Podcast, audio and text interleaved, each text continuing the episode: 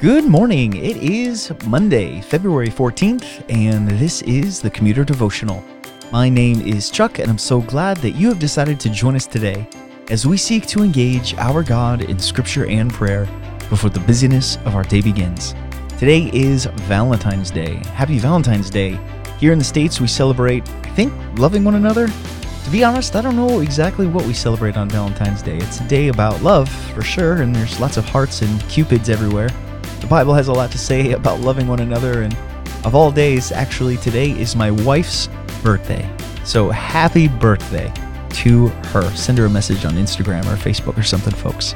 She would love it. All right, we are at the beginning of chapter six in Hebrews. We read one, two, and three last week, and today we are jumping in at verse four. You guys, I want to throw out a little aside this morning before we begin our podcast and just say that in episode one of the new year, the one where I introduced Hebrews, I said that there were going to be passages in Hebrews where my personal theological beliefs were going to shine through. And actually, the passage today that we're coming to is one of those places that I had in mind when I said that. My theological leanings are going to come through very strongly in this uh, episode, and um, I hope that's not distracting, but but there's a reason why I believe it, and hopefully I can at least give a defense for it today.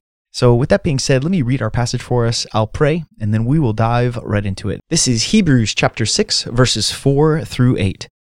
For it is impossible, in the case of those who have once been enlightened, who have tasted the heavenly gift, and have shared in the Holy Spirit, and have tasted the goodness of the Word of God and the powers of the age to come, and then have fallen away, to restore them again to repentance, since they are crucifying once again the Son of God to their own harm and holding him up to the contempt.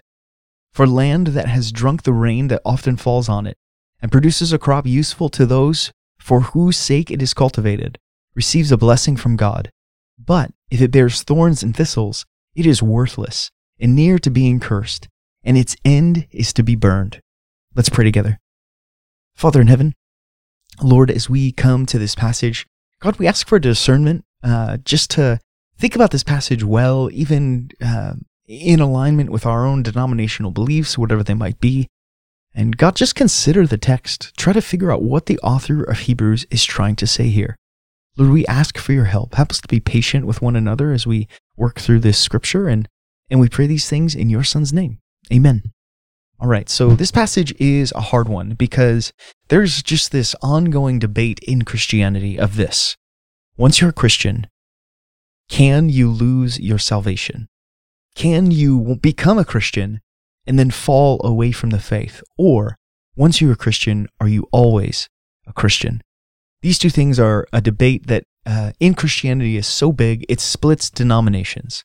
So, for example, uh, I am Protestant, and in the Protestant denomination, uh, there has been separations between a lot of church denominations, such as Baptists and Presbyterians and others, specifically on this issue. One side of the debate holds to the fact that once you're a Christian, you can never fall away. Another side holds to the debate that once you're a Christian, you have to keep a hold of that faith or lose it. And our passage today seems to give evidence to that second distinction. And folks who believe that you can lose your salvation use this as one of their primary texts for support. And to be honest, my stance is exactly the opposite. I believe that once you are saved by God, it is God who holds you. When we come to hard texts of Scripture, ones that are difficult, it is so important that we look for other clearer texts in Scripture that help us to see the one that we're looking at more clearly. And as I was thinking about this passage and how I believe, I referenced some passages that I thought were representative of the stance that I believe. So for example, John five twenty-four, Romans eight thirty-nine, Romans eleven twenty-nine, First Corinthians one six, seven, and eight, Philippians one six, Second Corinthians three three. All of these passages talk about how God holds or keeps those to whom he has called. Long time ago when we were doing devotions through the book of First John, we read First John two nineteen, which talks about apostates who have left the church. And in leaving the faith, John describes them as not truly being a part of the faith in the first place. And that's actually what I believe is being talked about here in Hebrews. the way I look at the language of the Bible, it seems to me that there's much, much more emphasis on a God who keeps us rather than on a people who keep God. I know that's an oversimplification of the two sides of the argument, but that's where I stand. And so with that being said, what in the world does this scripture mean for us today? Chapter six, verses four through eight. It says it is impossible in the case of those who have been enlightened, who have tasted the heavenly gift, and have shared in the Holy Spirit, and have tasted the goodness of the Word of God and the powers of the age to come, and have fallen away, to restore them again to repentance. This is a tough passage for people like me, because this passage seems to say exactly the opposite of what I believe. But I think the author of Hebrews is so helpful when he gives this illustration at the end of our passage in verses seven and eight. He says, "For land that has drunk the rain that often falls on it, and produces a crop useful to those for whose sake it is cultivated, receives a blessing from God. But if it bears thorns and thistles, it is worthless and near to being cursed, and its end is to be burned." In this illustration, the author of Hebrews is saying the rain falls on the field. Even the thorns and the thistles tasted of the Holy Spirit. Even the thorns and thistles saw the goodness of the Word of God and saw the powers of the age to come and have tasted the heavenly gift. They've done this, but it bore the wrong kind of fruit in their lives. Meanwhile, that same blessing has fallen on the field and produced a crop useful to those for whose sake it is cultivated. They receive a blessing from God.